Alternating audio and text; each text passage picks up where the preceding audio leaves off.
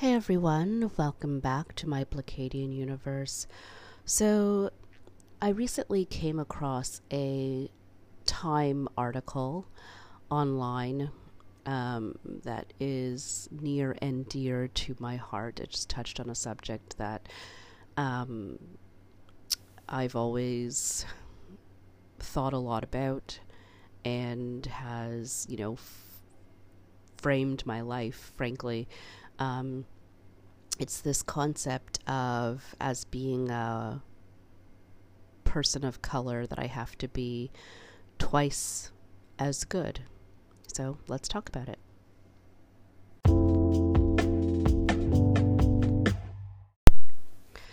So, as a, a black girl kid growing up, um, and as a first generation Canadian, um, I heard this a lot uh, growing up. So it was a teaching point. It was, you know, a reprimand. It was just a general lesson um, that I wasn't my white counterparts. I grew up in a predominantly white neighborhood, but there was this barrier, this difference that, you know, I was reminded of, constantly reminded of, that the rules for them were not the rules for me. And, um, was it unfair sometimes? Did I get frustrated? Uh, absolutely. But it was a truth that I needed to know about because it would shape my life. My parents were trying to prepare me for my life in this world. And um, I think that's something that every um, person of color that I know in my life uh, has heard. This is a lesson that they've learned that you have to be twice as good to get, you know, half as far as your white peers and your, um, you know, it's something. you know, everyone has their own framing of it or saying of it, but it's twice as good. You have to work twice as hard. You have to be better. You, you know, you're not the same. You can't assume that you're going to have the same advantages uh, as, um, you know, white people. You're not going to have the same forgivenesses as white people. Um, this is the you know the key point that we're talking about when we say white privilege. Um, there's the assumption as a white person that you know the rules as they are laid out and how they are explained do apply to you. But for people of color, there's an assumption for us that um, you know, the rules don't apply to us. We are going to be presumed guilty, so we have to be, you know, extra, you know, squeaky clean of, you know, all sorts of, you know, guilt and crimes and, you know, just you have to be twice as good. You can't assume that you know, you're going to be let off the hook with a warning. You know, these are all kinds of things that we're we're taught and um it was for it, us, it was the answer to um, addressing systemic racism. So, you know, the world is built to keep you down, but don't you dare let it. You know, that was the lesson in my home was yeah, it's unfair. The world is unfair. They don't see you as an individual, as a person. They see you always, always, always as black first. And that's going to be a disadvantage for you. And that's something that's so heavy for a child. I mean, if you think about, um, you know the psyche of a kid when they're just discovering their world and so many things are opening up for you um, to have those shackles placed on you, that burden, that rock on your back, that just for who you are, you've never in your life seen anything wrong with it. But the fact that you know that the powers that be, the people out there are going to see you as something bad, it's, um, it's crippling. And, you know, I've talked about it a lot um, in my home that our blackness, our culture was celebrated and it was a, a, footnote. It was a footnote in our lives that, yeah, you know, white people are going to think this about you, but so what? You know you're better. You know that you're better. And they're, you're so good that they, this system is not going to hold you down. So it was presented, you know, um, I don't know how it was to be, and I'm grateful that it is. But the way it was explained to me was um, liberating in a way. It wasn't my problem, you know, and uh, so many times in my life, it's been tried to be put upon me as though it's something for me to correct or something for me to fix.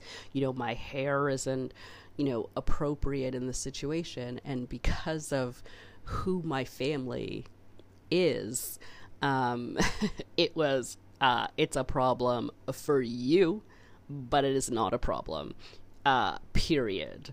And so, you know, that, that, confidence that I bring into the world was because it's ingrained in my psyche from when I was growing up. You know, it was you have to be twice as good, but you are. You know, it was anybody who's trying to tell you that you aren't good, you know, just immediately disregard them because you don't need them to be in your circle, in your greatness, in your, you know, universe. universe. Um, and I took that to heart I I took it to heart, and it's something that you know in my 30s right now, like I definitely live it. I live it, um, and it's something that I um, I I hope more black girls that are seeing themselves as you know comparing themselves to a white standard just i hope i hope i hope i hope and pray that that is eliminated because it was just you know having black friends and black women tell me that they've always wanted to be a certain way it's just i i don't know how i was unscathed from that but i feel like uh it's been such an important part of who I am and what I do in the world that I'm so grateful for it. And, you know, something that was also said a lot in my home was that you, um, you don't let the people, you don't let people, um, tell you who you are. You show them who you are. And it goes back to that not being defined by somebody else. You know who you are, and you tell them and you show them who you are. And um, I think I say that to myself almost daily. Um, you know, something where I'm challenged and it just goes against my core being. And i'm like nah you know what? I'm not not participating in that. I just can shut it down so quickly. And just i'm thinking of my um just the the uh, the just the confidence that I have to do that, and it's something that um, you know one of my oldest girlfriends and I talk about all the time of just how we're slowly just, you know, turning into our parents and, you know, it's something you dread, you know, as a, you know, kid, but then as you, you know, grow up, you're thinking, you know what? was it so terrible? How terrible is it? And um, I, uh, yeah, I was just talking to my girlfriend and I was thinking of the story. So I, I was purchasing a gift and um, you know they didn't have any gift boxes in the store. This was a long time ago. And uh, and i you know uh, went into uh, so i got the present and they were like oh i'm so sorry we don't have any gift boxes. And so i went in it's a chain store and i went into their sister store um, and i you know went right up to the uh, cash. And i was like i was just in the other place. And you know they said they didn't have any boxes. Do you have any? And you know the salesperson was like of course. How many did you need? And you know gave me the boxes. And i just thought you know 10 years ago i would have cringed at the thought of doing such a thing. It's something 100% that my family would have done, but you know, I'm so Canadian that I would have been like, oh god, I'll just have to buy a box. I don't know, I'll do something. And but the fact that without a hesitation, I was like, you know what? Let me just go in here, ask these people, and it's that confidence that I, the person, you know, didn't even flinch. They were like, "Of course. How many did you need?" And I, you know, um, my friend was just cackling because, um, of course, I've known her since I was, um, uh, since we were in like grade one, and um, you know, she's seen me change over the years but she was just you know she enjoyed that story very much. That you know that that confidence that difference that's something that comes with age as well. But um i think that uh the, there's that just that acceptance that I've leaned into as I've grown, um, and especially as a woman of color, of um, knowing who you are is so important because what the world tells me about myself or what I should be thinking about myself is not good. And uh, I need to have a voice, I need to have confidence from within. Um, it's something everybody needs, but especially as a black woman. Um, I and as black children, children of color, you are taught that very, very, very important lesson. Um, and I hope that um, it sticks as much as it did for me. Um, as soon as I saw that Time article, when I saw Twice as Good, I knew, you know, the first words I just knew it resonated with me because how how many times did I hear it? Um, very powerful and very important important lesson.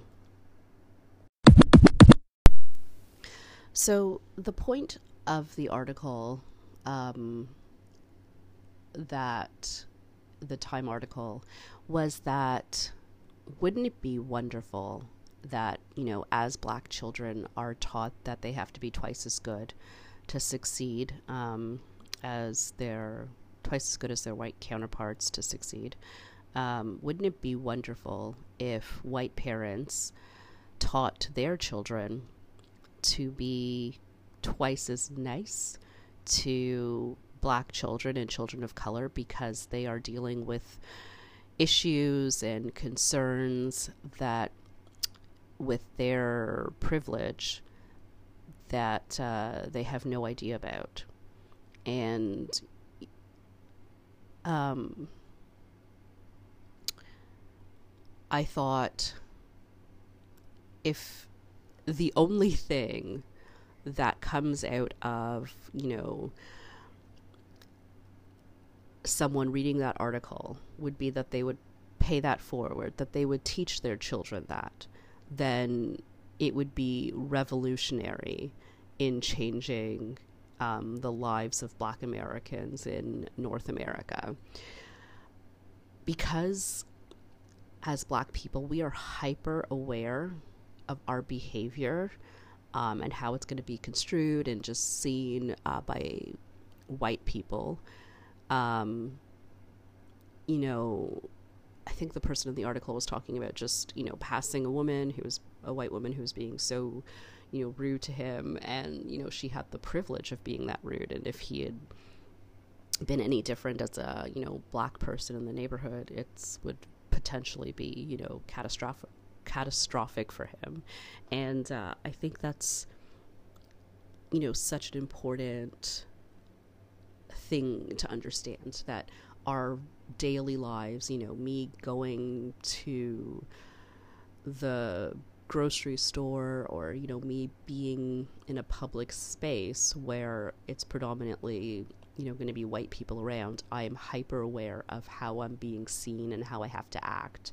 Um, and I, you know, I've talked about like, you know, even down to the clothing that I wear, the um, way I style my hair is all, you know, designed for making, you know, white people more comfortable. Um, and it's, you know, there's the other side of that, and it's just the sense that I don't want to have to deal with any nonsense when I'm out. You know, I don't want to have to, and it, it's, you know, it's not going to be. It doesn't have to be.